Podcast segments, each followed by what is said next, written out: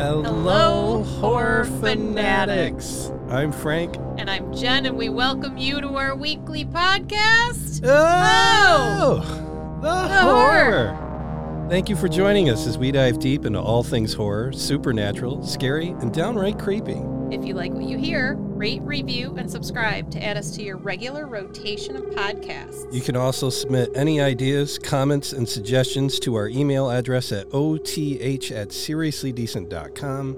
You can check out our whole back catalog and our uh, our whatnots at our Who's a mo what's website at oh the horror oh the horror podcast.com. No whatchamacallits. Yep. Can't find them anywhere. Little under the weather.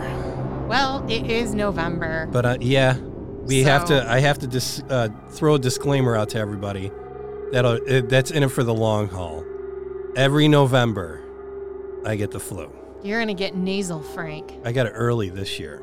You did. Well, you're just getting it out of the way Mm-hmm. because you want to thoroughly enjoy Thanksgiving.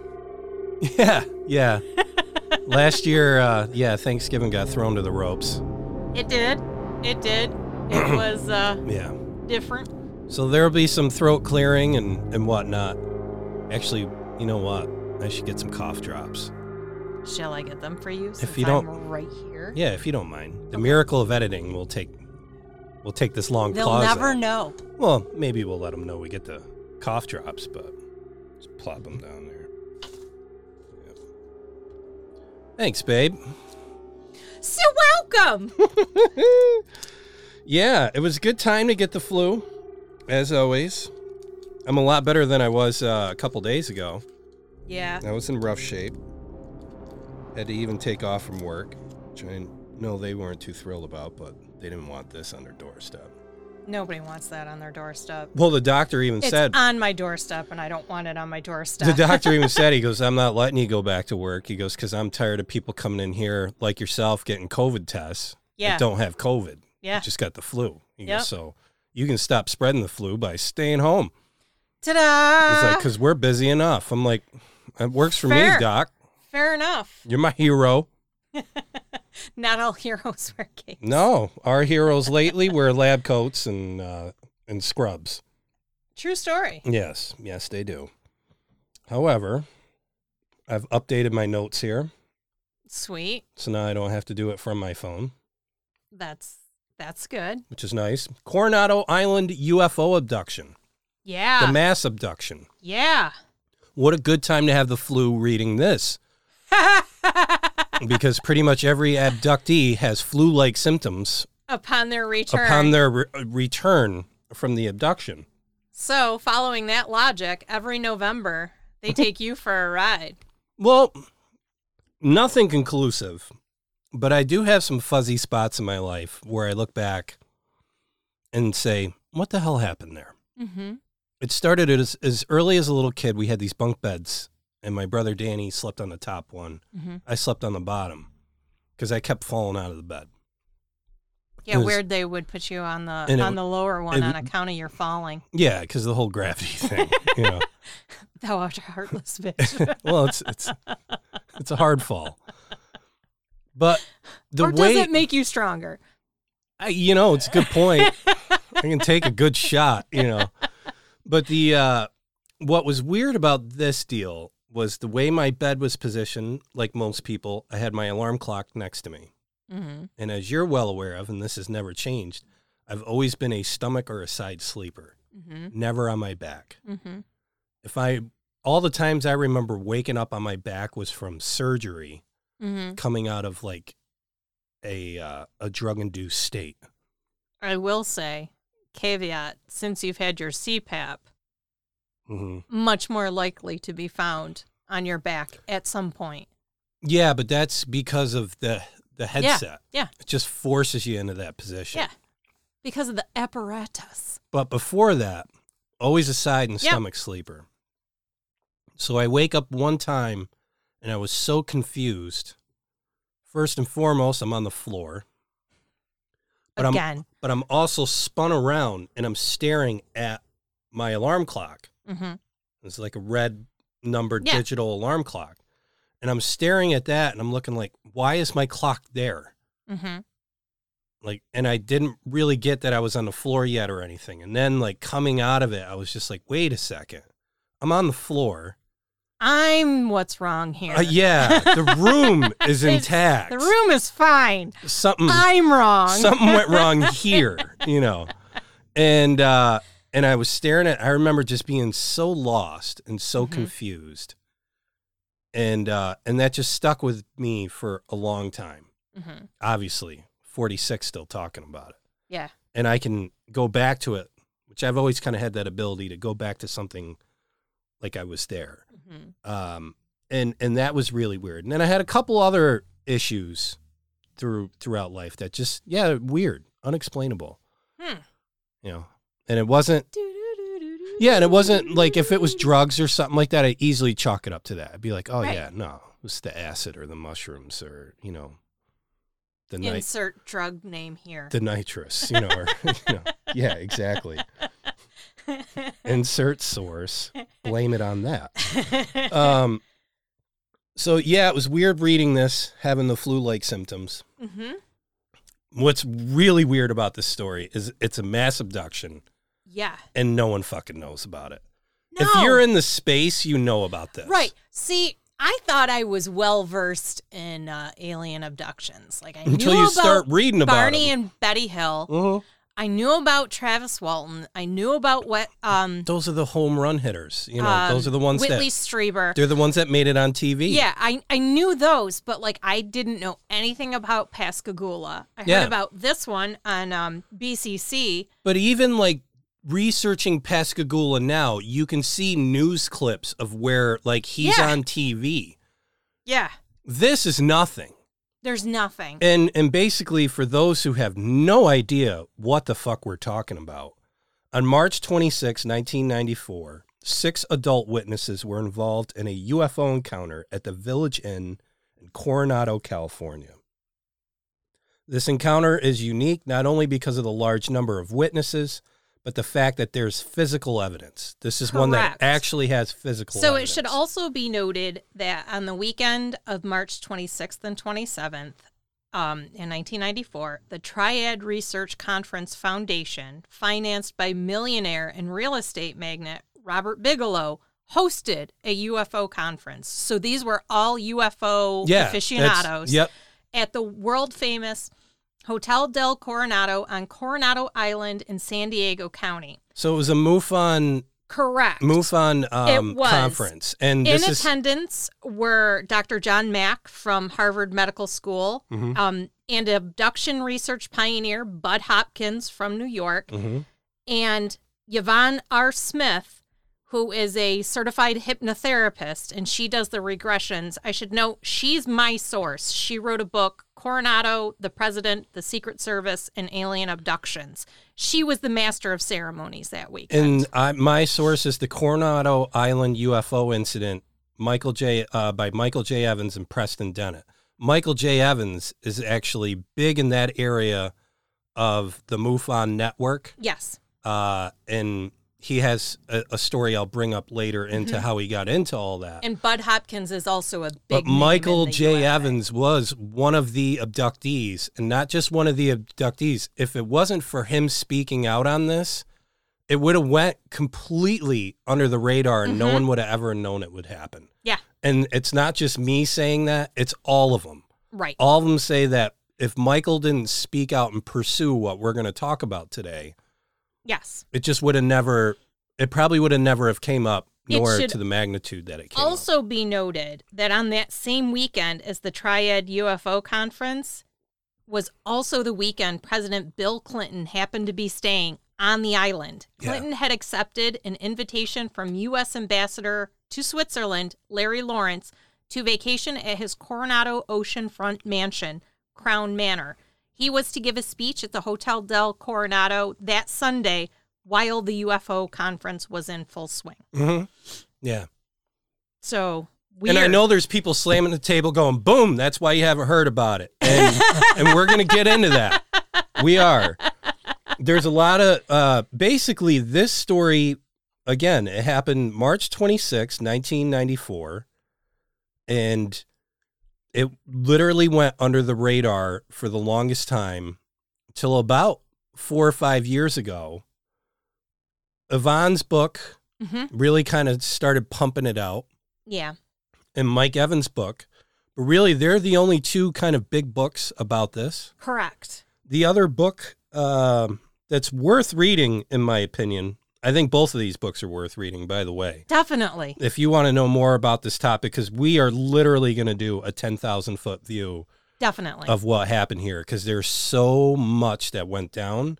And there's a lot so that many actually, affected people. Yeah. and there's a lot of backstories with each of the abductees Yes. that we cannot get into that kind of depth, unfortunately. I almost thought of doing two episodes of this because there was just so much There is so going on much. here, Yeah. but we got the whole rest of the year charted out. I didn't want to screw that all up, especially being sick. I just didn't. And uh, and again, I if if you're still listening to me being sick, I appreciate you. Um, thank you so much because I just don't feel well. I'm glad you're hanging in there with me. So the other book worth mentioning is Dr. Roger Leir, and he was uh, he's known basically for pulling implants Yeah. out of abductees or and having them tested. yes. And another great book is called The Alien and the Scalpel. And get the revised second edition. And if you get it on Kindle, because I, I got Kindle Unlimited, it's actually on Kindle Unlimited. So Mhm. if you have Kindle Unlimited, you can read it for whatever, you know, it bundles with your subscription. And it'll say that it takes like 32 hours to read. I read it in about four hours Yeah. three four hours so Yeah. i guess there's something screwed up there but that's another good book i recommend so the, th- those three books um, Well, I'm betting the people that go to uh, Dr. Leir's book are people who think they may have been abducted or may have been affected. And if you're reading that and something strikes a chord, you're going to close the book and you're going to put it down. Yeah. And you're not going to go back to it for a while. That's where they're getting the 32. no and it's possible because he dives into some really deep shit Yeah. there and the first two people that he worked on one of them was from the coronado, coronado island ufo incident yeah, however he doesn't disclaim that in the book correct. And this is another thing that we got to do a little prep with, with people listening. The ones who do a lot of reading on UFO abductions and cases and stuff like that know this already. But if you're looking to dip your toe into this, you got to get used to the frustration that every book has the names in alias form. correct. And so Nobody is using their their their real their name, name except for Pascagoula and Travis. Well, yeah, but the authors use Right. their real name. But Yeah. even the authors, like at the time, uh, Mike didn't use Yvonne's name. Right. like Angel or something like Mhm. that. yeah. And uh, and he, Mike used a couple of the names, and they'll de- they'll de- they'll declare it in the book. This is their name, or this is an alias. hmm But like Jen read the book, and she's got a whole set of names. Yeah, I got a whole set of different And names. I got a whole set of different names, and then you read Doctor Leir's book on and he's got a whole And he's set got of a whole set of names. names. Yeah. and you can get kind of crossed with like all right well so which person is he really talking about Right. is it this person or that person so the more books you read it kind of gets confusing and this is where ufo ufologists and stuff this is where it gets screwy because everybody's hiding and all of the skeptics are going, "See? yeah You've got a different of this- name for every Well, for not even that, person." but it's just yeah. like if they can't come out with their name, and we're going to get into that a little Mhm. later too. Uh, but that's where even if this podcast, we're we're going to try to stay away from names as much as possible. We'll stick with Yvonne's name, we'll stick Right. with Mike's name, and we'll stick with Doctor Leir's name hmm in the brief times we bring him up. But the rest of it, we can't really go. So we'll just say this person Yeah. this person and and unfortunately we can't bring that relationship further and i think that's another reason why people don't want to touch this crap you know and talk about it. Yeah. it's just a network of confusion just getting people's names straight Yeah. and their identities Definitely. so so basically again happened at this hotel and it's uh there was a large number of witnesses and there's physical evidence hmm and the one witness, Mike Evans, who authored the book I I read, suffered a mysterious puncture wound in his ear, along with mild flu like symptoms. And another witness, who, you know, will go with no name, suffered severe like uh, flu sys- uh, symptoms as well. And she was apparently implanted during the experience and later had the implant I actually surgic- have surgically her removed. details from Yvonne, and I have her implant analysis report. Yeah, I have all that with Dr. Leir stuff. Dr. Leir is great on all this because he goes into it as a doctor. Correct. He puts his UFO um, isms to the side Right. No, he's he strictly looking at strictly it from from a pathological standpoint. correct. The procedure. If you're a medical nut, Dr. Leir's book is great because he writes it in journal form, basically. Like this is how the procedure went. Mhm. I used a uh, a surgical ten knife to make the ex- Right, ex- yeah. incision. I used a fifteen for the deep cut. If you're into that type of stuff, Dr. Leir's book is the only one you should pick up at this point because Right. it's nerd heaven in that regard. He's your guy. hmm But basically, you want to explain how it all came to be, or So, um, as I stated, they were at this conference. It should be noted that the Hotel del Coronado was built in 1888 and declared a National Historic Landmark in 1977. It's hosted presidents and European royalty for over 125 years. It's also known for its permanent ghostly guest, a heartbroken specter who haunts her old room and the wing it's located in. So there's that, you Yeah, know. Yeah. If you're not into UFOs but you're into ghosts, go stay at the Hotel del Coronado. It's room 3317, I believe. yeah, yeah, So, um, I have this story. It's a husband and wife, and for over 10 years, from the 1970s through the late 80s, the husband would wake up screaming that someone was near their bed. He would shout, Who's there? Who's there? And one time in the late 1970s, he jumped out of bed screaming and ran down the hall. Other times, he would just become very anxious before finally laying back down and going to sleep. In the early 90s, he had a flash of memory after seeing Yvonne Smith's presentation at MUFON in Santa Barbara. He stated to his wife that he remembered there were three shadows, short and tall, by their bed on those nights. Then in March 1994, as fate would have it, this husband, um, well, the wife had an experience that provided the physical evidence that she couldn't ignore. Her mm-hmm. brother was there with his wife and their friends, Mike, as you mentioned, and then two other women. And they were all staying in the same hotel. They simultaneously had encounters with beings not of the ear- of this earth. And as the wife reflected back through her life on all of her half memories and recurring nightmares, she could only come to one conclusion that maybe this is really happening. So, after her regression sessions, she noticed a shiny kidney bean shaped objects um, under the skin on her leg.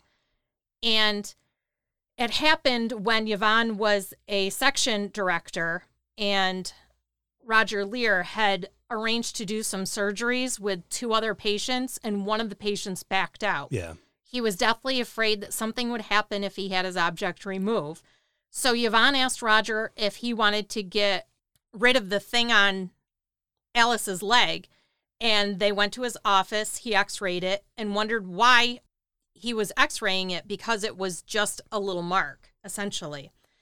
And then there's something under it, he stated, and he couldn't believe it. I remember it really made me sick to look at it. I don't know why, but it would really bother me. I hated this thing and really needed to get rid of it. This is the wife speaking. Mhm. So when the opportunity came up, I thought she would just be that I would just be able to get rid of the scar. I had no idea there would be anything under it until the x-ray came back. And she and she said, "I didn't even know there was an object under there." So during her interview, Yvonne actually got down on her hands and knees and took a look at the wife's leg. Mhm. And she she has done this hundreds of times, she stated, while working with abduction clients. And she felt the definite scoop in the skin. They call this the scoop mark, where the object had been implanted. It's common with a lot of abductees. They'll have what are called these scoop marks, Yeah. and it looks like uh, tissue was taken out And what makes them a little different than normal scoop marks is instead of browning out and scabbing or scabbing and browning out, hmm it's a like clear, It's like shiny. shiny, Yeah. silky type top. Yeah. It's different. So Yvonne Reed um, connects the the wife with Dr. Leir, and they provided the reports on the pathology of the sample that was removed from her leg. The date of the collection was May 18th, 1996.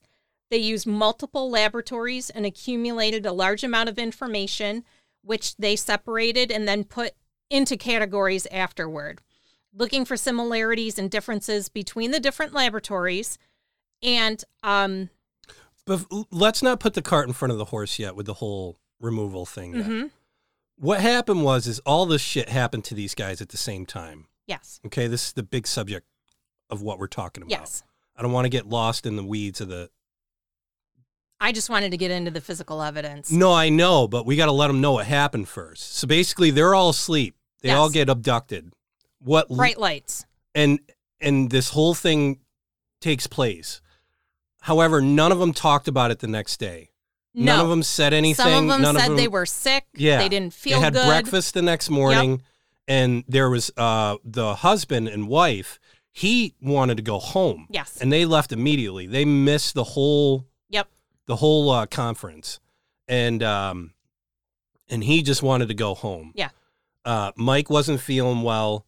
The the wife of the husband and wife wasn't feeling well. Uh, they were all just kind of off, but they didn't talk about it. No. They didn't really know what happened. No. Then you say it, creative director. So, geez, Dean. He's got ah! something to say. Yeah, he's barking at something. Probably dog is loose again. So, so at this point, Mike was actually. This is where I say, like, if Mike didn't do what he did, they all pretty much say he was the first one that went into the whole regression Yeah. hypnosis. Yeah. He was the one that went through a lot of it, and he was deeply involved in the MUFON He network of that area. So this is what linked them all together. Yes. was the MUFON network, and Mike started burrowing into this, and he did regression therapy. And not only did he find out that something happened then, but things have been happening his whole life. Turns out. And he And- had many abductions. He worked, and before you go and call him a quack, he worked for the Navy, had a really good Yep. job in the Navy.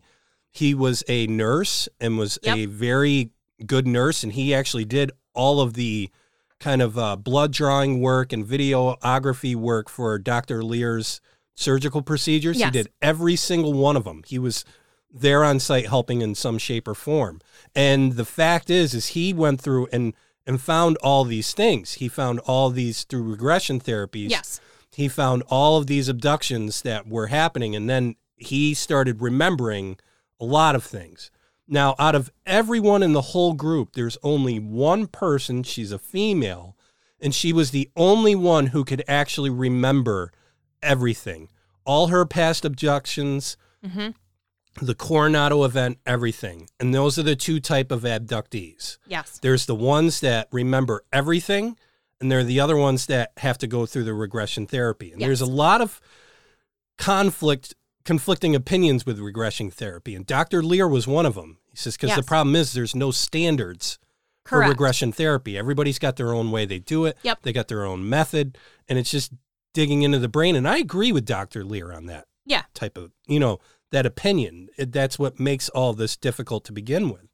But then he started talking back with everyone, and everyone one by one started contributing in their own way. There Yeah. were some that just really did it against their own will and just like didn't want to, they just wanted to move on. But yes. but all of them said as a combined force that if they weren't going to tell this story, and they did it basically for Mike because they Mhm. trusted Mike, they knew Mike had their best interests, and they said that no one would know about this unless it, you know, we talk about it. No one's going to know that this No. even happened, No. and it's true because Yes. the the two books that you can get on this, the most credible and popular ones out of probably the five or four that are available, are the ones we read from Correct. Yvonne, who did the sessions, and Mike. and Mike, who was the abductee. She has Mike's sessions in the book. Yeah, And it should be noted that every regression session that or transcript that she included, each of these people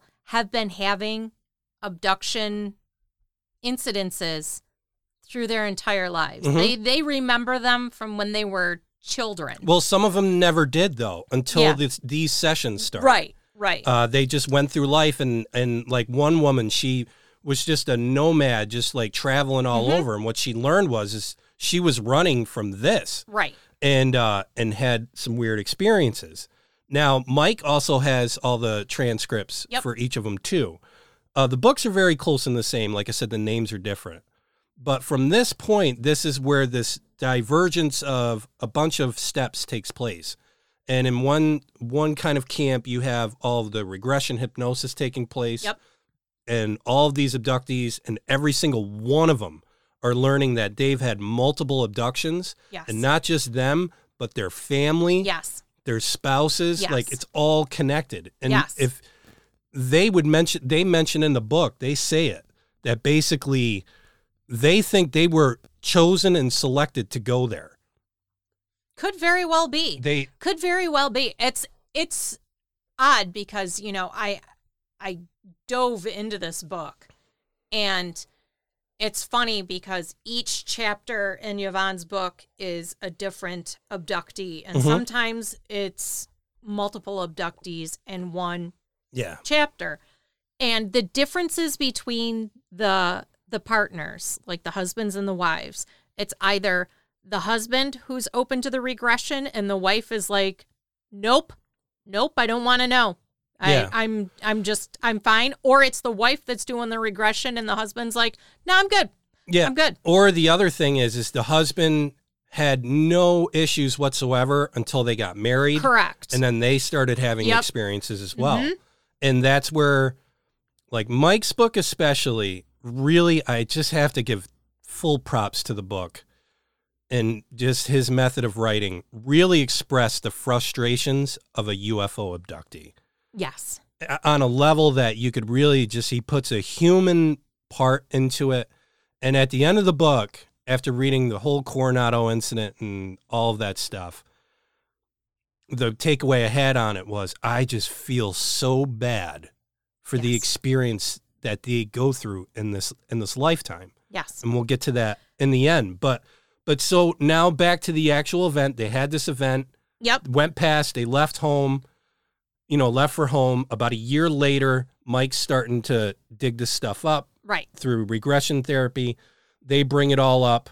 They start identifying these things. Mike notices he has things hmm like he, the deal with his ear. He couldn't wrap around the, the fact that he had flu like symptoms, but his ear was bleeding. yeah It didn't make sense. So he got his ear checked out, and they said that his eardrum was pierced yep and um and he just didn't understand how that could happen.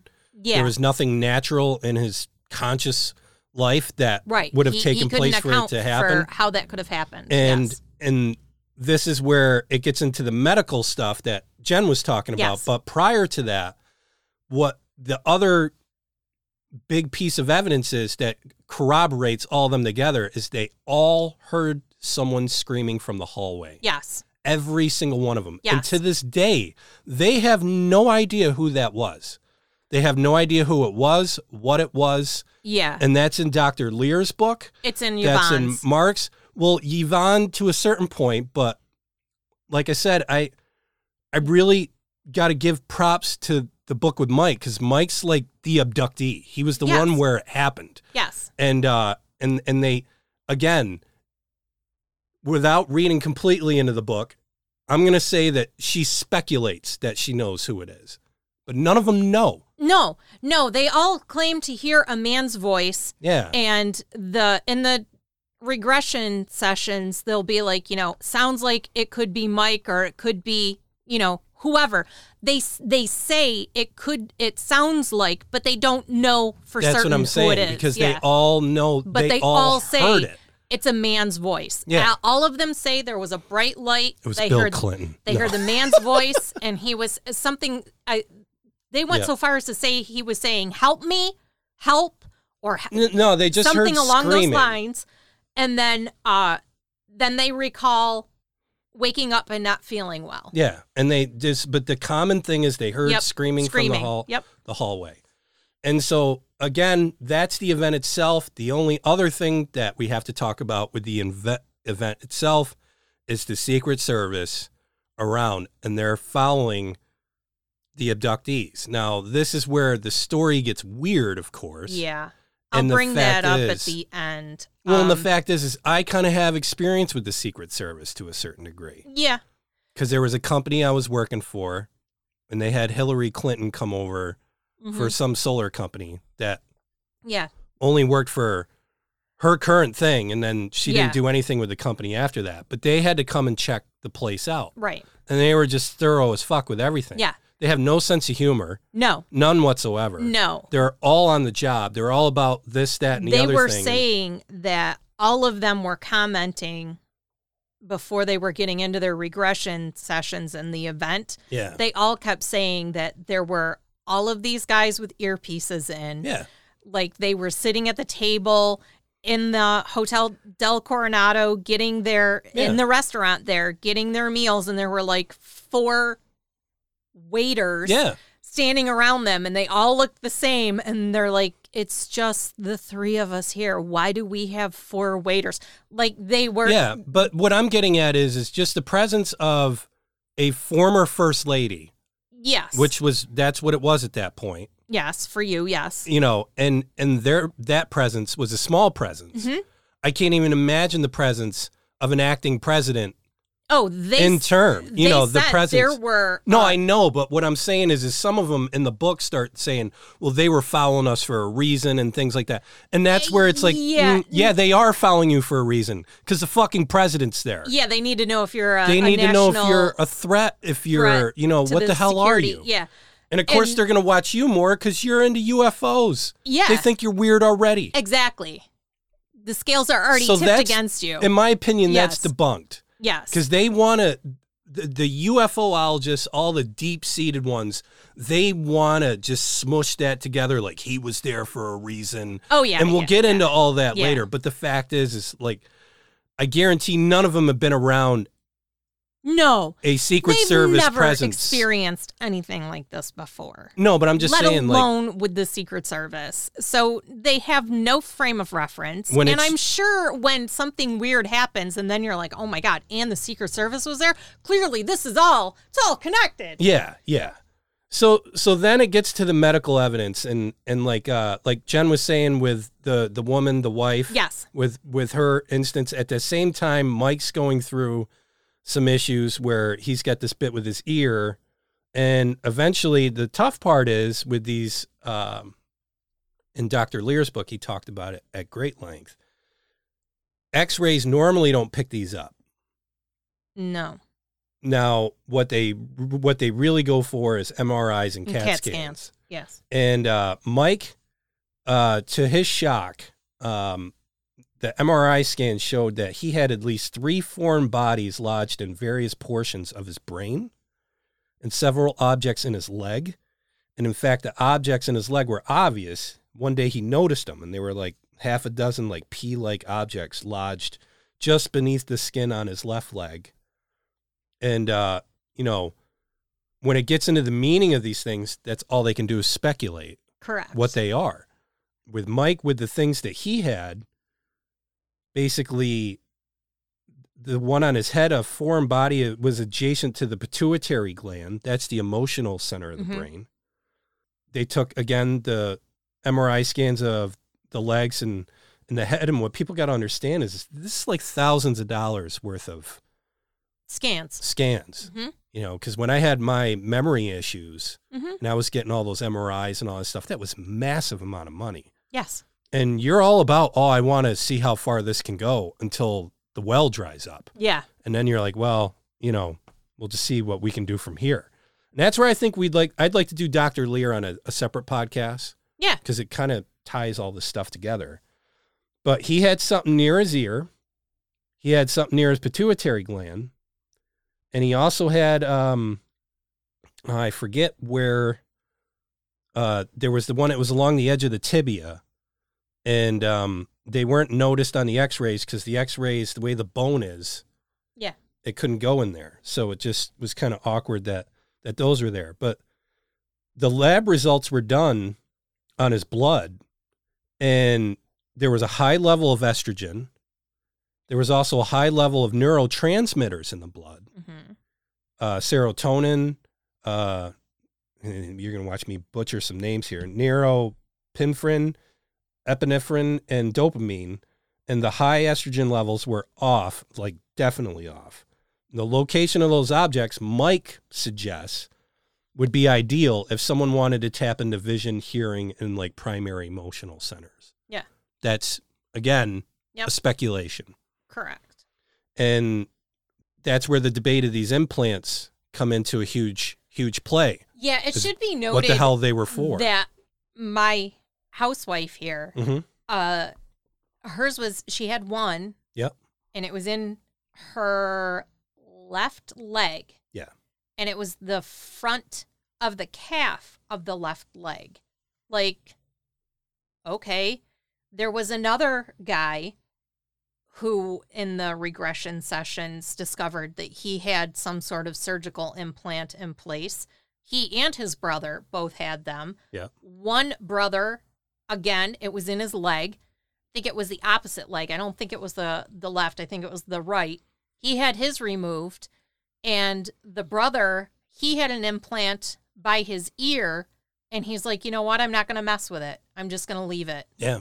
And you know, it's like why the leg? Well, and the other revealing part like, of are they this too. trackers? Is that like the clipping on their number four three two six? KY ninety nine. No, but the uh, the other remarkable thing with these uh, implants is the entry of them. There's no entry wound or entry Correct. scar. There's no scar. And like someone like myself that's had a number of operations done, You are riddled you know, with scars over your body. yeah. From surgical But for a good example, like the plate that I Yeah. have in my leg Yes. and the screw that I have in my heel, I have scars there. Yes. and that's been well over 15, 15 years Mhm. you know 20 years Mhm. actually to be to be fairly honest. Honest. uh you know it's been about 20 20 years and there's still noticeable scars and i've used like shea butter and you know like whatever i could use on there to make it better but even like my shoulder Yeah. You've got where three I've spots. got that little incision where they did the arthroscope and it's just there. Yep. Where these nothing. Nothing. There's no sign of a scar, an entry Nothing. wound, nothing. No. That's a big that's a, a strange part of it. right. The second really strange part of it is when these uh, objects were removed, there was no inflammation around the the tissue surrounding the implant. Correct. And pathologically, Dr. Leir goes into this large in his book I'm sure. Yes. that this is literally impossible. yeah. It's unheard of. Like he uh he's a foot surgeon Mhm. and at first I sneered I'm like why is a foot surgeon doing all this but he was a guy that was available but then also he claimed that he was good for stuff like this because as a podiatrist or a foot surgeon yeah. you're constantly pulling foreign bodies out of people's foot Right. glass Yeah. nails wood Yeah. whatever People step on a lot of. and I'm sitting there and I'm sitting there thinking all right this is this is pretty cool Yeah. you know this, this, is actually makes sense. this yeah. makes sense you know and um and he was saying yeah out of every foreign body he's ever pulled out i mean you think about it you get a sliver it puffs up red Oh yeah. Yeah. it's even transplants that's why Mhm. they're so picky about transplants because the Yes. body will reject it Yes. He goes and there's no inflammation whatsoever and even he would send these off to pathologists to get tested not the implants but just the connecting tissue Correct. The, The surrounding, surrounding tissue. tissue. Yeah. and the pathologist would just send the results back and it would say yeah there was no um what do you call it inflammation or, or Mhm. signs of that Yeah. and he would go yeah does that seem weird and they're like hey look i just do the tests Yeah. you know which kind of shows how practical these tests really are you know and like straightforward Yeah. But you know then he would explain to him and be like yeah i pulled a foreign body out of this this was surrounded by a foreign body in someone's foot or thumb or Yeah. whatever and they all had this in common Right. Every single one of them. In in his book, he did I think a total of nine or ten mm-hmm. um, extractions of objects. One of them was a piece of wood, One. Yeah. He didn't do that one though. and he didn't do that. Someone that was sent a it. sample that was sent to him. Yeah, but out of out of all the ones that he's done, They were all some foreign matter. Yep. And again, in the interest of time, again, to blast through this, this matter of the actual, again, the connecting tissue, all of them had no inflammation, Mhm. which again, finding that once is like a unicorn, let alone he does every single one and it's like that. right. Yeah. And then the crazy part is, is he sends the actual implant object when he when he first To- extract yeah, it, it had that a tested. it had a like a bio shell around it, hmm and they couldn't cut it with the scalpel. No. It was like a pea sized or a cantaloupe sized, or not like cantaloupe size as in a big cantaloupe, but like a pea sized uh, item or a round round item, and they couldn't cut it with the scalpel. No, they couldn't. And then they tried to um, smash it like in a mortar and pestle, and they Mhm. were only able to break off like Yeah. Eventually, what they had to do Pieces? was dry them out. yeah, And so they get the actual metallic item, a high level of carbon or something like that in Mhm. them. And they sent him to this is where he gets uh, Bigelow in, Robert Bigelow, Yeah. who is part of NIDS.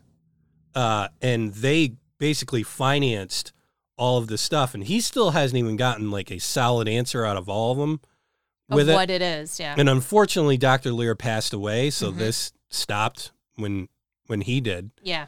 And but at the end, like in the second edition of his book, he starts talking. They go, "There's material here that is not natural. Yeah. It's not naturally occurring. It's uh, it's basically the material that is there. It's a it's a uh, a manufactured Yes. item or, or a manufactured element, Yeah. but they're like it's not known of it's this area when they known of this.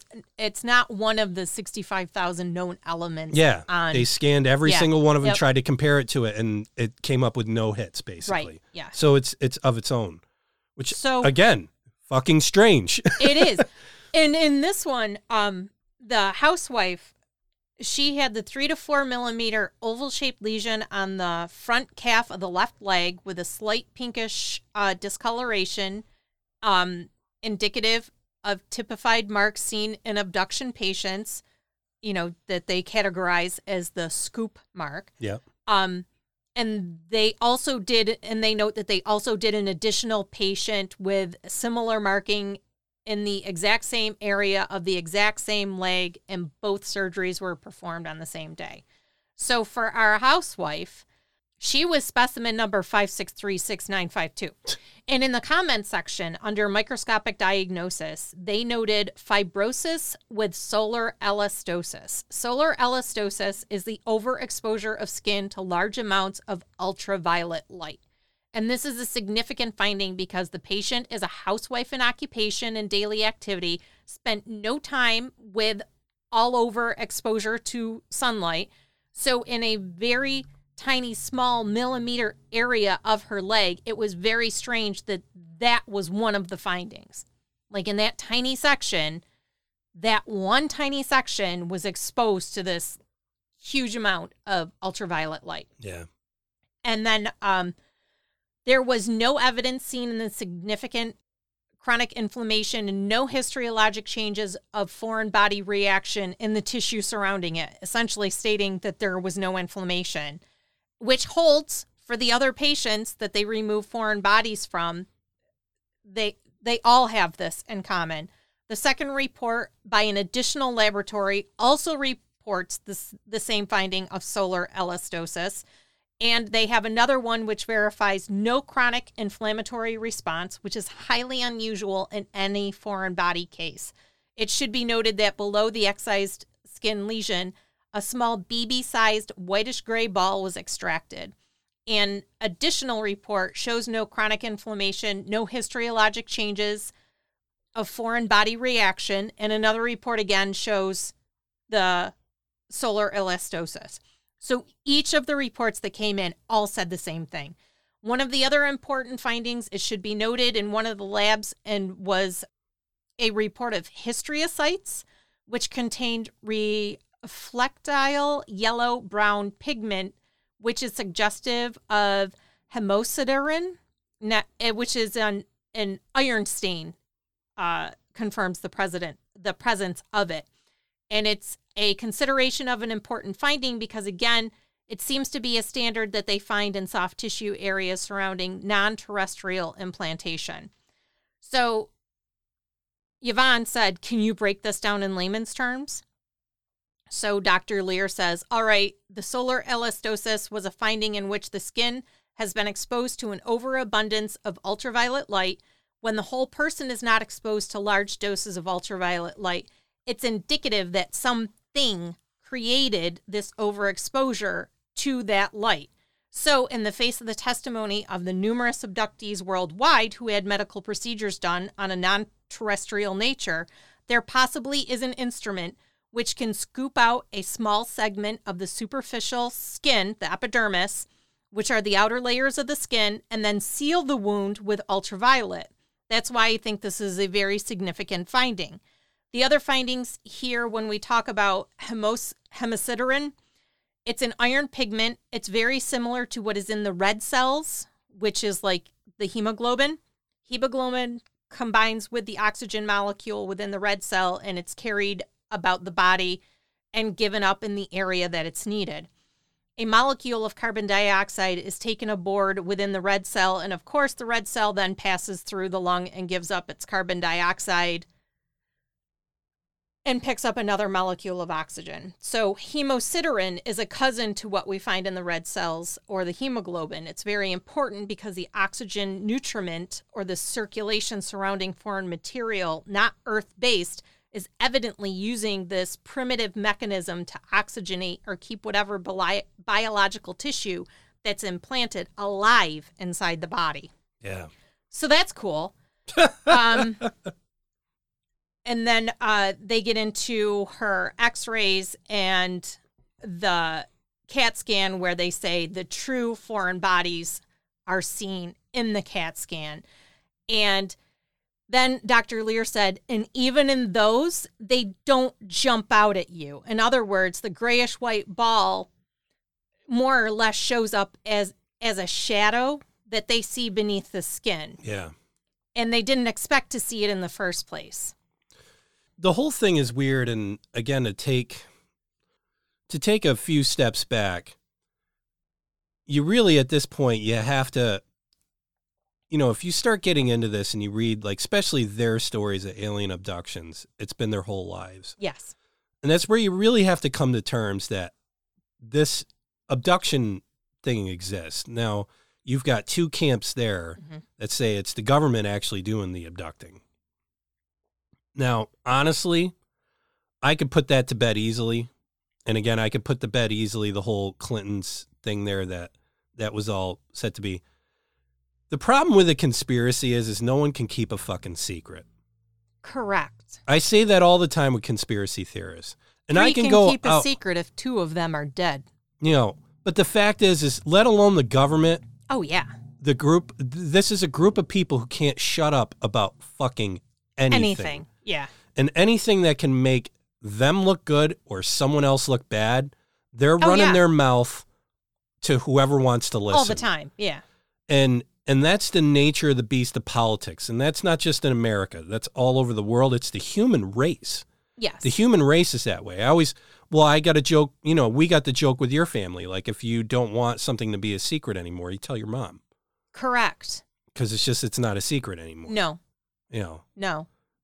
That's My mom, every family. fact. No, but I'm just saying she's her own version of the telephone game. But your but your family's not exclusive to that clause. No. It's no. every family has that one family member that they know they can't say shit around Yes. if it's of any kind of serious Mhm. bit to be a secret. Yes. But the fact is is and I remember being told as a kid, if you have a secret, keep it to yourself yes. cuz the moment you tell someone else, It's not a secret anymore. it's not a secret anymore. Mm-mm. It's gone. Yeah. Let alone these extravagant conspiracies of the government doing this and the government doing that. And I'm not saying that the government ain't up to shit. No, I we're think- not saying that. I think they are. I think they know what's going I on. Don't think they're abducting people and implanting Well, I stuff yeah, I don't think they're doing that. No. And again, I look at again like another thing to support my argument was the NSA was spying on everybody. hmm That's all it took was Edward, Edward Snowden to say, "No, Yeah. you know, I'm going to blow the whistle on this." And so now you got to ask yourself, So there's all of these abductions, and these abductions are crazy. Yeah, there was a, a, a woman that was uh, talking, and she literally just said that, um, you know, you can run, but you can't hide because that's the truth. I mean, if they want you, they'll take you. yeah. They will. There she was goes, um, they, and um, it's a pseudonym name. She goes, but in this person's case, they took her off a freeway at nine o'clock on a Friday night in California. they took they- one woman from the library. That's my next statement is Yep. they can take you out of a public library. Mhm. There's no stopping it. No. That's the bad thing. I think the negative part of it, when it happens to you as often as it happens to Mike, they're saying in this case. Yeah. Fortunately, it doesn't happen to me as often as it happens to him. You can almost feel like you've lost control because you can't control that part of your life. And this is the Yes. fear that puts the blame on the government and the UFO community. It's not blaming the government for this. It's their fear that you have no control in this. We as humans walk around this planet acting like we're in charge because right now we are. Mhm. We're we're the top of the mountain Yeah. as far as species apex go. predator. Not Yeah. even just apex. Like we have, you know, opposable thumbs. We have Yeah. hands. We got a mind that works in a unique way that none of the other animals have. Um, and all of our attributes amount to something that just sets us up aces over the other animals and and life forms here on the planet. But now this idea brings the object that you're nothing. It instantly propels us down to an insect compared Yes. to a human. Yes. And the weird thing is, and they all say it, the females, there's part of abductions where they're pulling things out of their uterus. So Yeah. there's a lot of genetic things going on here. Yes. There's this genetic quotient that you can't ignore. A lot of the regression sessions with the men references um, They're withdrawing sperm. Semen And samples semen being samples. taken. and and they can't control themselves. They're there. The the ones who, who have been abducted enough say, "I just let them do it." Yeah. Now there's one woman who says, "No, I fight. I Yes. fight the whole time. I'm tired of it." And when she's done with her abductions, she's got scratches all over. Yep. Not even scratches, cuts. Yep. And they all corroborate in this way too, where they all say that these grays, because that's what they're seeing. Yes. They're, seeing, the grays. And the grays are the, you know, the lighter skin with the big head and the big eyes. Picture the face from the cover of the communion book. yeah. it's your typical alien gray. and and and basically you can just google it and Mm-hmm. you know you'll see a million of them and then there's these other ones that they talked about where it was the grays but then there was this like brown one that looked more like a um A praying mantis. a praying gets re- mantis reference. reference They call them the time. insect-like. yeah and and they don't speak they kind of It's all telepathically. telepathic to a certain degree Mhm. but all of them t- tend to have these uh, things where they basically they really think that they're just doing their job Yeah. that they basically and and we are the job right. and we're like tag monitored animals specimens under a micros- microscope or lab rats and they continue to be abducted at any time at any place until they decide that they don't need us anymore Yeah. it's so sad but so true and this is what mike's saying in his book he One goes their them- deception and control factors are so prevalent in abductees lives there is no doubt that they can not only control us, but also manipulate us to be where they need us to be for their benefit. They are more advanced than we could ever perceive. One fear I've always had about being abducted, and I know um, this was the uh, other per- uh, different excerpt, but Mike has the same fear, is that we either won't be returned or will be returned to the wrong place. Yeah. That's a common abductee fear Yeah. is that they're just going to get taken one day and never brought back, Yep. or they're going to be in the wrong place. Yep. And it's really terrifying to all of them. Right.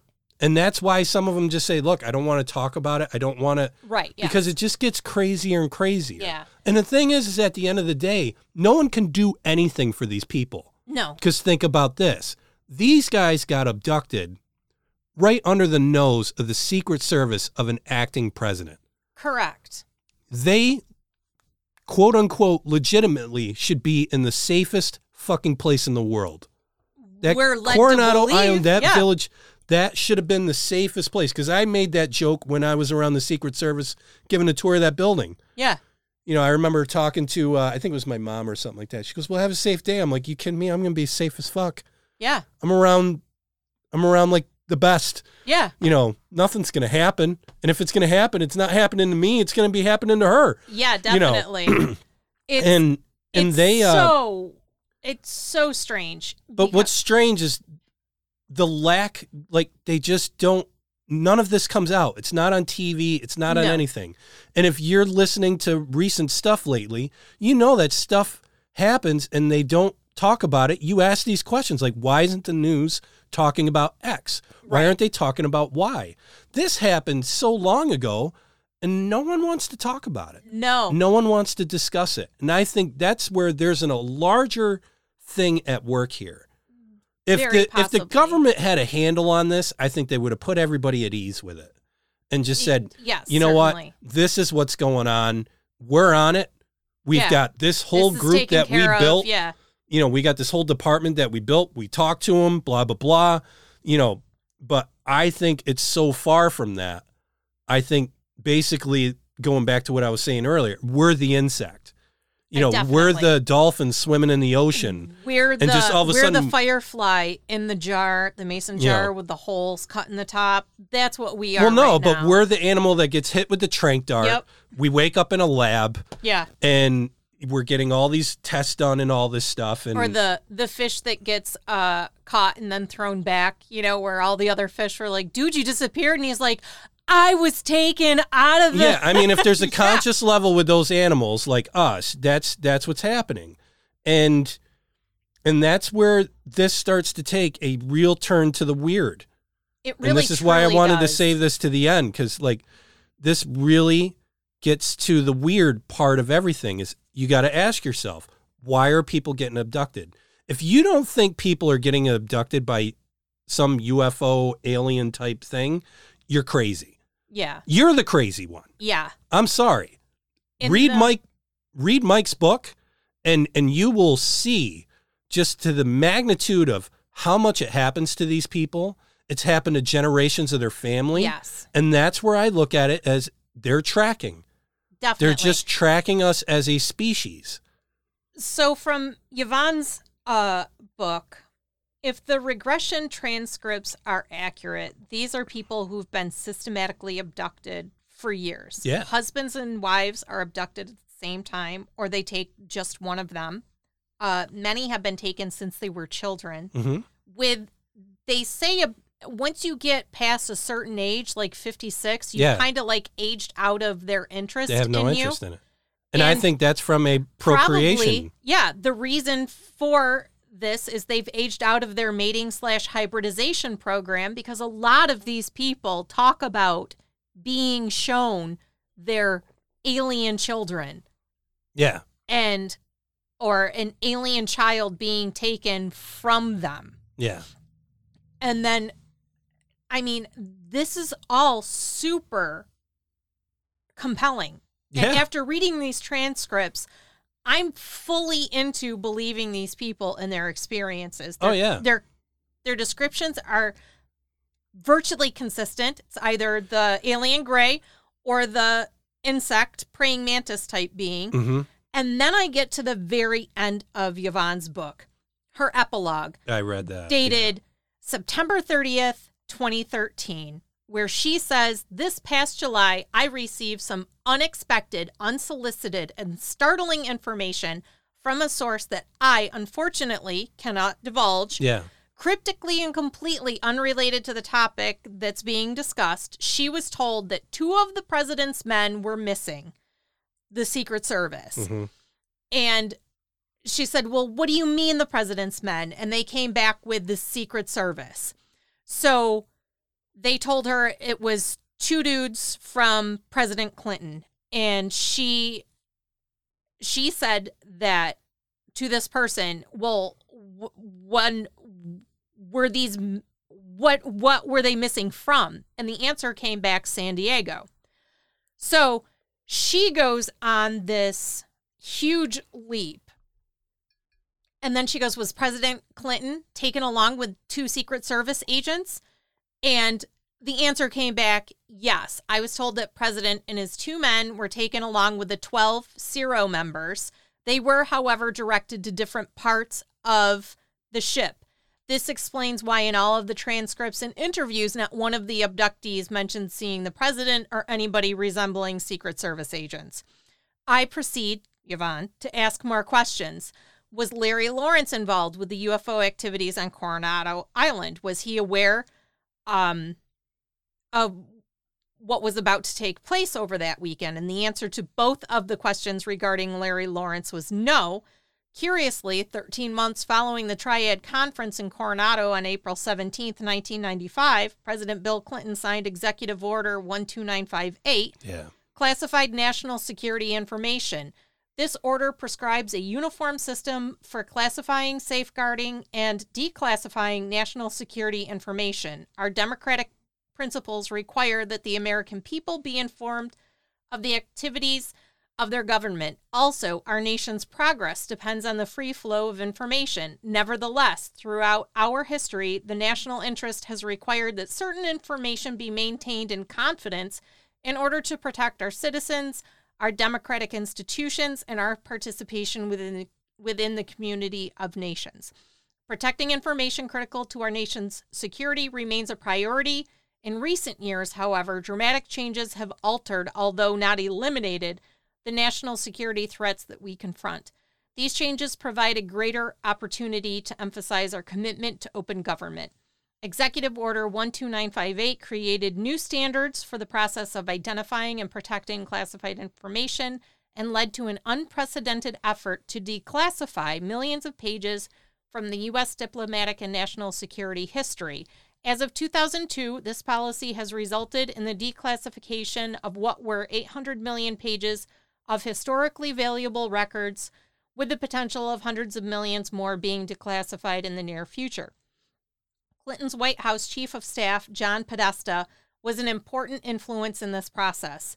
One outcome of this change in policy is the government's 1995 admission of its two decade plus involvement in funding highly classified special access programs in remote viewing.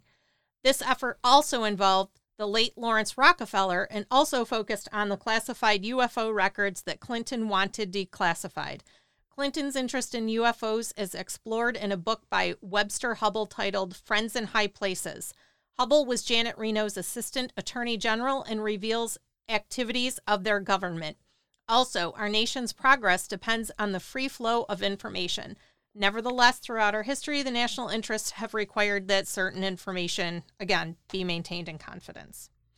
Well, in Trump before he was um, Space Force. Oh well, yeah, he did the Space Force thing, but also he put in that uh, it was some sort of it wasn't a bill or anything like that, but basically they enacted something where in 180 days the government had to basically provide what they had on all this stuff. Yep.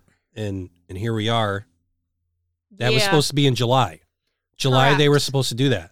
And they came out with a little bit. They had a couple of those guys come out and it was Yeah. like um, Joe Rogan's podcast. They were yeah, talking about like some stuff the and the Air Force, the Tic Tacs Yeah, videos yeah. and the yeah, no, through those Yeah. couple things. Don't tell me that's the only shit you fucking got. exactly. You know, there now at that time there was this retired Israeli uh, general and space security chief. His name was uh, Professor Chaim Eshed, E S H E D, and he said during an interview with uh, an Israeli newspaper that uh, extraterrestrials have been in contact with governments of the United States and Israel for years. And um, he claimed that Trump was on the verge of revealing this secret before the Galactic Federation, quote unquote, asked him to remain silent. And Yeah. as the aliens are worried that humanity is not ready to learn about their existence yet. Yeah. And he goes on and on about this stuff, uh, this Eshed guy that, you know, basically he knows all this stuff. And then, you know, of course, plug in a book. And this Of is where you start yeah. going the other direction with it. But the funny part is, is I looked up the book. Can't buy it anywhere except in Israel. Hmm. Yeah, he has a website, and it's all in Israeli or Hebrew or whatever. Right. Yeah. So there's people that say they have an electronic copy and they're doing the translating. I'm trying to get after that, the electric electronic e-copy. copy, Yeah. and and see what's going on with that. But again, you know, you got to look at this as it's happening to all these people. They're getting pulled in anywhere, everywhere. I wouldn't be surprised one bit if Clinton and a couple Secret Service guys were pulled. I wouldn't be surprised one bit. I wouldn't be surprised if every president gets pulled. I don't I don't know. I- All I know is I when mean, well, she honestly- added that at the end of the book after everything I'd read with absolutely zero evidence that it is indeed correct and accurate for me called into question everything I just read. Oh yeah, The abductees' stories are in their own words and was super compelling in and of its of itself. yeah. You you didn't believe that. Now now I'm supposed to believe that this this wife was getting implanted on an alien ship and the president and two secret service agents are speaking with the aliens in another part of the ship. What the fuck? I mean, Yeah. maybe, but I can't take that kind of leap. Do I think alien abductions happen? Yes, yes, I do. Do I think the president and the Secret Service have meetings on ships while their citizens are being tagged in the same same ship? No, no, I don't. But I mean, read the book. Well, and that's but that's the tough part is in the UFO community, you have this problem. So here it is, basically. You have like four different types of abductions, or Mhm. not abductions, but exposures. Mhm. You have the one that you see in the sky. Right. Yes. That's a that's what they call like a level one or whatever, right. or the first First kind. kind. Second kind is one that comes up close Mm-hmm. and you can actually see parts of the ship. You can actually visually Yeah. see like whether there's pipes or something like Right. that, or a window or Right. whatever. That's the second kind. The third kind is when you actually, uh, like Engage. beings Yeah. beings will come out and they'll engage with you. Yes. That was the movie. Yes. Close encounters of the third kind. Yeah, the beings came out of the ship. Yep. Now the fourth kind is when you actually are on the ship, Right. or they take you somewhere else. right. That's the fourth kind. Now, this is where, like I said, the sensitivity in Mike's book with these um, these abductees. I mean, it was just amazing, and that's where I would recommend probably his book over Yvonne's because yeah. you know she's. I'm going to say it for what it is. She's a she's a shrink Yeah. to a certain degree, you know, and if and you're it's just going to read her book, I would just read the no the read the whole read the whole thing because it just puts it in perspective. yeah. Where Mike's consistent through the whole Yeah. thing. He's consistent through the whole entire book. And even at the end, he goes into where he's just saying this stuff, but he's like, look, this is my opinion. Right. Yes. You know, this is my opinion. This is what I think it is, and and blah blah blah blah blah. And there's three things that I wanted to add. Do you have more to add or No, that's what I have. that's what you have? Okay. We have to pause for a second because I gotta find. Oh yeah. So basically, his whole deal is is that you know he's declined to go undergo further hypnotic regression, Mm-hmm. and it's simply he says the scenario's just the same. Every time that I remember, it's always because they want sperm. Yep. And he says it's just every single time. Mm-hmm. He says, and like most abductees, Mike has learned to live with his experiences. And again, like most abductees, Mike does not feel that aliens are evil. Although his life has been turned upside down, he refuses to live in fear.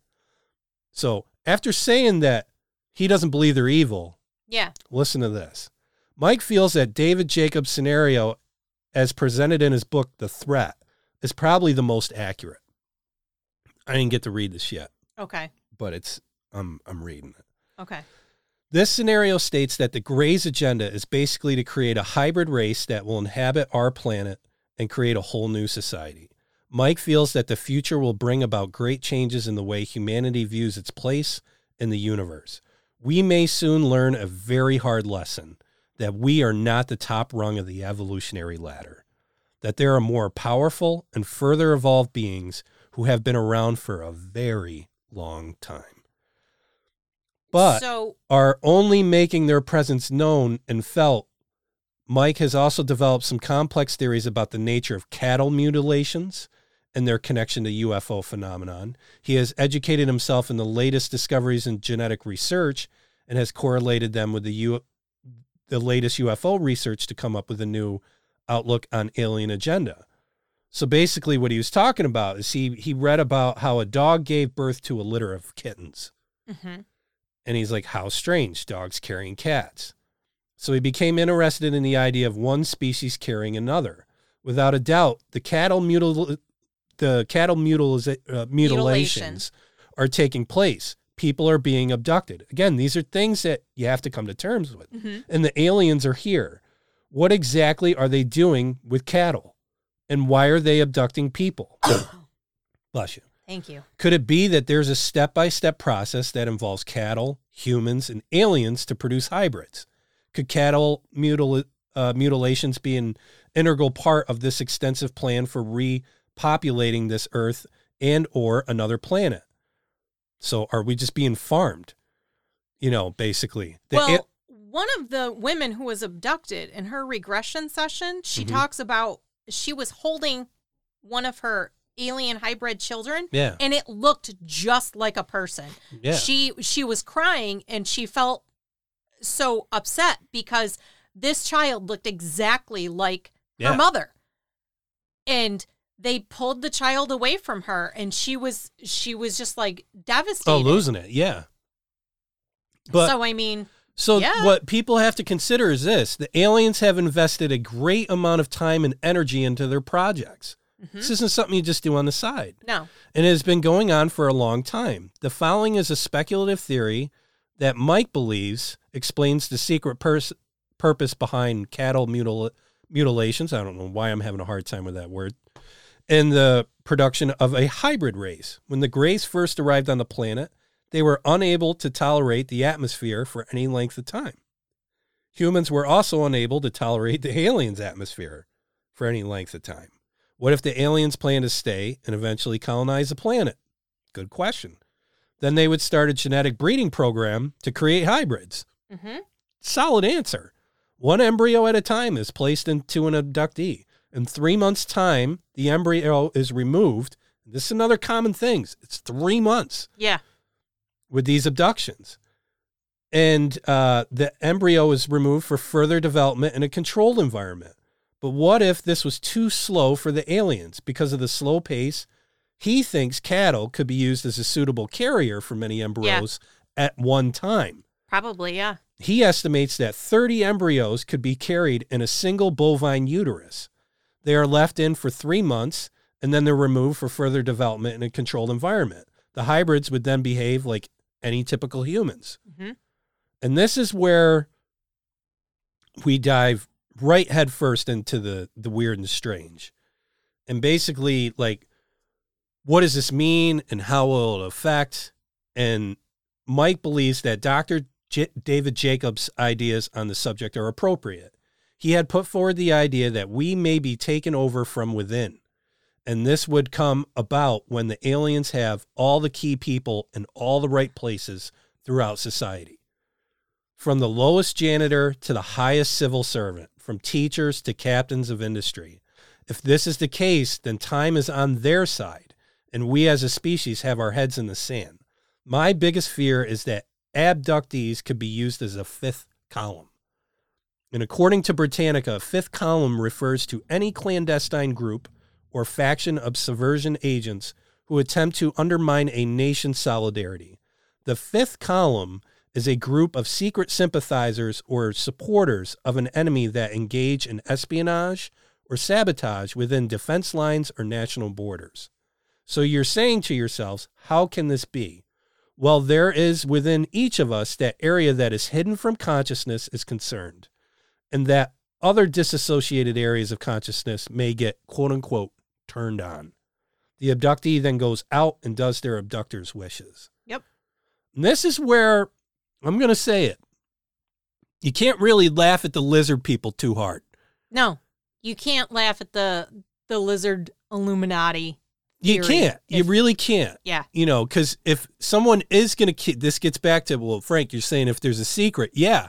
But if we're not part of that species with the secret Yeah. and can't communicate with them and don't know, you know, it, insects in our backyard have secrets that we have no idea about Correct. because we just we're on two totally different platforms of reality. Yeah, we're on two different planes. Yeah. And that's the same type of thing. Mhm. And this gets into the whole They Live movie, which, Mhm. if you haven't watched the movie They Live, really recommend it. It's cheesy and it's got one of the most terrible fight scenes ever, which Family Guy, you know, depict, depicted with the chicken fight. But this isn't a far off thought if thinking about it. And this goes back to Dr. Leir's book hmm where he starts questioning the whole thing like why the implants? Why Right. the abductions? Why this stuff? And he's just trying to figure out why. And again this is like a very rational doctor. This is the crazy part of it. Like you read this whole book of dr leir and it's very rational. It's the surgeries. Yeah. it's the facts. It's this. It's that. These moments this is what happened. And he just and then at the end he saves this part which I just found remarkable. And uh and he's trying to figure out why these implants are taking place. And what he noticed was is one of the abductees was pregnant Yes. and she got abducted while she was pregnant. They went on a trip uh, before the pregnancy got like really advanced. hmm And the husband was like, let's take the kids out. Yeah. This will be the last time we get to do something like this. They have some sort of an abduction event.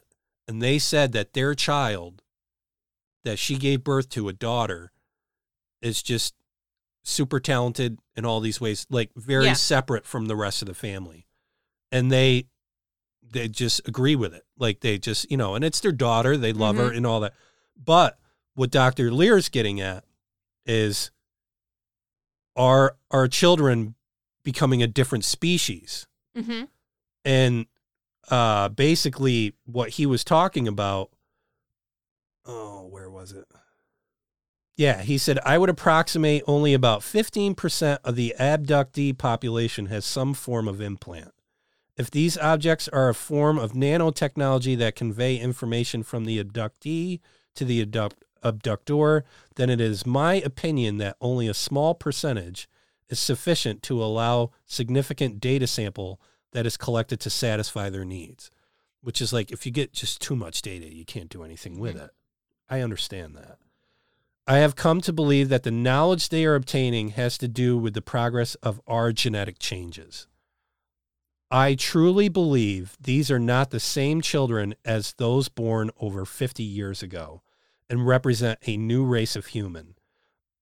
His studies have shown that in the past 40 years, certain childhood development traits have had their clocks twisted far out of proportion to the evolutionary timetable. Now, again, this is his words. I will now present a few examples of statistics to prove the point. Del, uh, developmental comparison in 1947, uh, a child sitting with, uh, you know, uh, propping, Yeah. six months. Two, turns head 45 degrees, six months. Responds to no, 24 months. Obeys commands, 60 uh, months. In 1987, sits with propping, five months, hmm one month quicker. Two, turns head 45 degrees, two months, which is basically four months hmm quicker. Responds to no, eight months, um, which is compared to 24 months back in 1947. Mhm. Obeys commands, 12 months. Um, and the obeys commands before was uh, 60 months. 60 months, yeah. Now, granted, I'm going to be the devil's advocate and say that basically developmental knowledge of children has increased a ton Yes. and parents has. are doing things with their kids that, that they, they- weren't doing before. that they weren't doing before. hmm You got to kind of credit that a bit. Yes. However, you even look now, there's a lot of things that parents aren't doing with their kids that And the kids parents used to still, do before. and kids and they're are still, still doing it. doing this.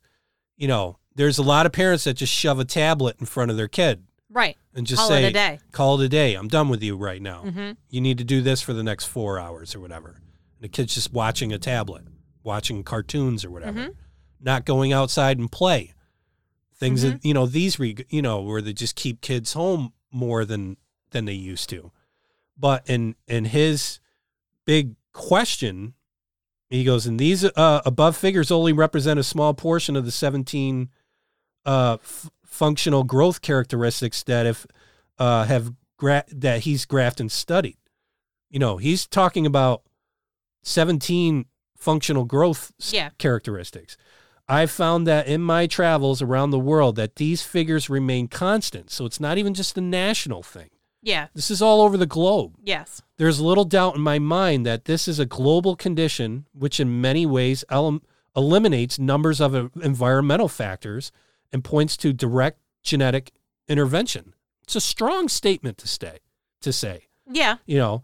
And he says, please remember that these figures are only the tip of the iceberg. Think about the children you know and try and recall what phenomenal things they can do or have done. Think about what statements they have articulated to you that made you stand with your mouth wide open, thinking, where did he or she get that from? Yeah. And Dr. Leir's statement at the time, again, he's no longer with us. The big question is are our children a different human species? Who's to say? You stack all this stuff up together, and I'm not saying yes or no to any of these things, but the fact is, these are great questions. They are. And and you really gotta I'm a common sense person. If you want to do the devil's advocate for the doctor, I don't know if you're aware, but there is an increased uh, condition where when women are carrying their children, they're extremely ill, where it used to just be that first uh, trimester, the first three months, they would have the morning sickness. They're now having it throughout. Yeah. Uh, they're having extreme, essentially, issues carrying the child Yeah, yeah. and it's it's at a rate that's almost unheard of. Unheard Uh, of, yeah. Even the Prince William's w- wife, Oh, uh, yeah, the yeah. Duchess, Yeah. she had it with her children. Yeah, yeah. So I mean, it's it's it's Well, and becoming the tough much part more is, common. but the tough If- part is, is we're more network now than we ever were. We are. So you just don't know if that was something. You know, that's where you got to trust people like like what he's doing, where he has access to all this information to right. harvest it in and analyze it. You know, I mean, we but might have if access you to are it. but- carrying a genetically altered Yeah, child, it's a foreign body. it would explain why You're having all these issues. all these issues and all these Yeah. symptoms. And it would also explain why medical science hasn't had enough time to develop, you know, proper treatments. No, exactly, exactly. And and this is where I love doing this podcast because Mhm. like I want. I remember we were saying this from the beginning. We want to be able to talk about anything. Right. Yes. Like nothing's really a taboo subject. Right, That's why yeah. we went this direction with oh the horror. Yeah. Um, so we could bring up topics like this and just have honest discussions about them, Yeah. and just maybe open minds up just a tad Yeah. to just consider the possibility of it. yeah. You don't have to buy into it and go and buy your tinfoil hat and go nuts with it. Right. Exactly. But I would, like I said, out of all these books, I would recommend Dr. Leir's book first mm-hmm. because it just goes right honestly into it from a medical perspective. Mike's book is great. yep. Yvonne's, I read some of it, but I just, it was too much into the, The woo woo. no, and I get like that, that was her end, you Yeah. know, but, but like I really respected Mike's book because he was one of the abductees. I mean, it's hard to just say Yeah. this shit didn't happen to you. And then he starts going yeah. through with it. And then the weird part is, is all these other abductees have the same stories, Right. Yes. the same accounts, the same instances. What gets me Not just the, from being grabbed out of nowhere, but what happened, what took place, yes how it happened, the physical s- evidence. their state Yeah. Mm-hmm. of consciousness. Like I was awake, but I couldn't control myself. Yes. Um, but they made me feel comfortable. They made me feel like nothing bad was going to happen. They Yes. all have these similarities, you know. Mhm. And then you have the ones that stick out where they're like, "No, I fight.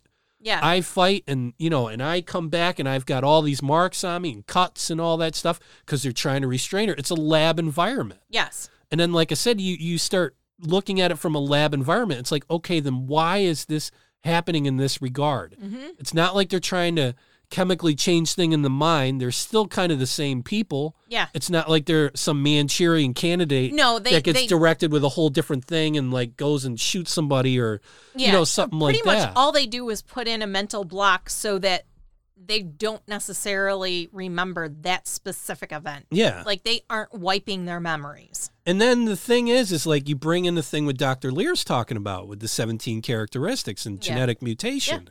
Then you start looking back at the great leaps in mankind Yes. back in time. Yes. And you really got to ask yourself, what if?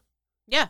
What if that was just a nudge Yeah. from another group of people Yeah. unknown of this earth? hmm You know, so you look at the the pyramids and that lifestyle Yes. through there, that culture. You know, you go all the way from Cro-Mags to you know all that in just here was an, a little nudge, here was another Yep. nudge. Where did that nudge come from? Well, and let's just you look have at the, advancements in, say, the last hundred years. They That's have what I'm- far outpaced any advancements that we made previously. and that's what I'm building up in conclusion. It's like, you know, you and I, well, I'll just say me. I was born in 75. I'm 46. I've seen so much just going from 75 to now. Mm Mhm. But then I grew up with my great grandfather who was born in the late 1800s. yes. And just hearing what has happened since late 1800s till now Yeah. is insane. There's Yes. been more change in a hundred years than there have been in hundreds of thousands of years on this planet. Previously, leading up to it. Correct. And you really got to kind of look at that for what it is. yes. It's strange. It's weird. Yeah. Nobody wants to talk about it. No. No one does. No. And that, to me, is weirder. Yeah.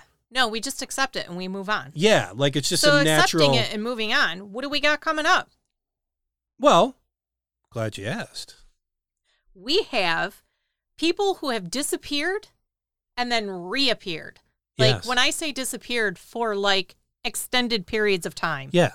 And some of them are Some of them are pretty compelling. compelling. Some of them are Some of them not so much. Well, some of them are just your basic stories, Yeah. but yeah, we thought we'd break off a bit and do the whole missing, uh, the missing and reappearing. yes. It it got birth from two kind of ideas for us. yes. Your brother sent us a story, he did. and then the whole recent uh, thing with Gabby um, Petit, Petito? Petito, or yeah, I don't know.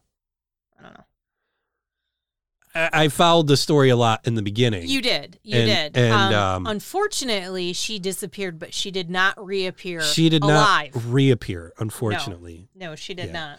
and um and he disappeared and didn't reappear either. He did not. Weird. Right?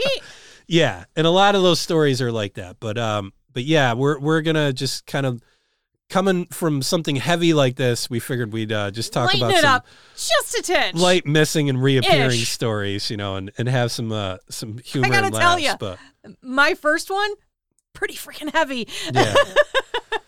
Yeah, but it's not about genetic mutation of the whole entire world No, it is uh, not. population. No, you it's know. not about uh, taking over the world from the inside. Yeah, No, yeah. no, no. no, no, no. No, nothing like that. But um, yeah, no. Thanks for for listening to us. Uh, we love you and adore you, we do. and um, you know we can't brag uh, enough about you.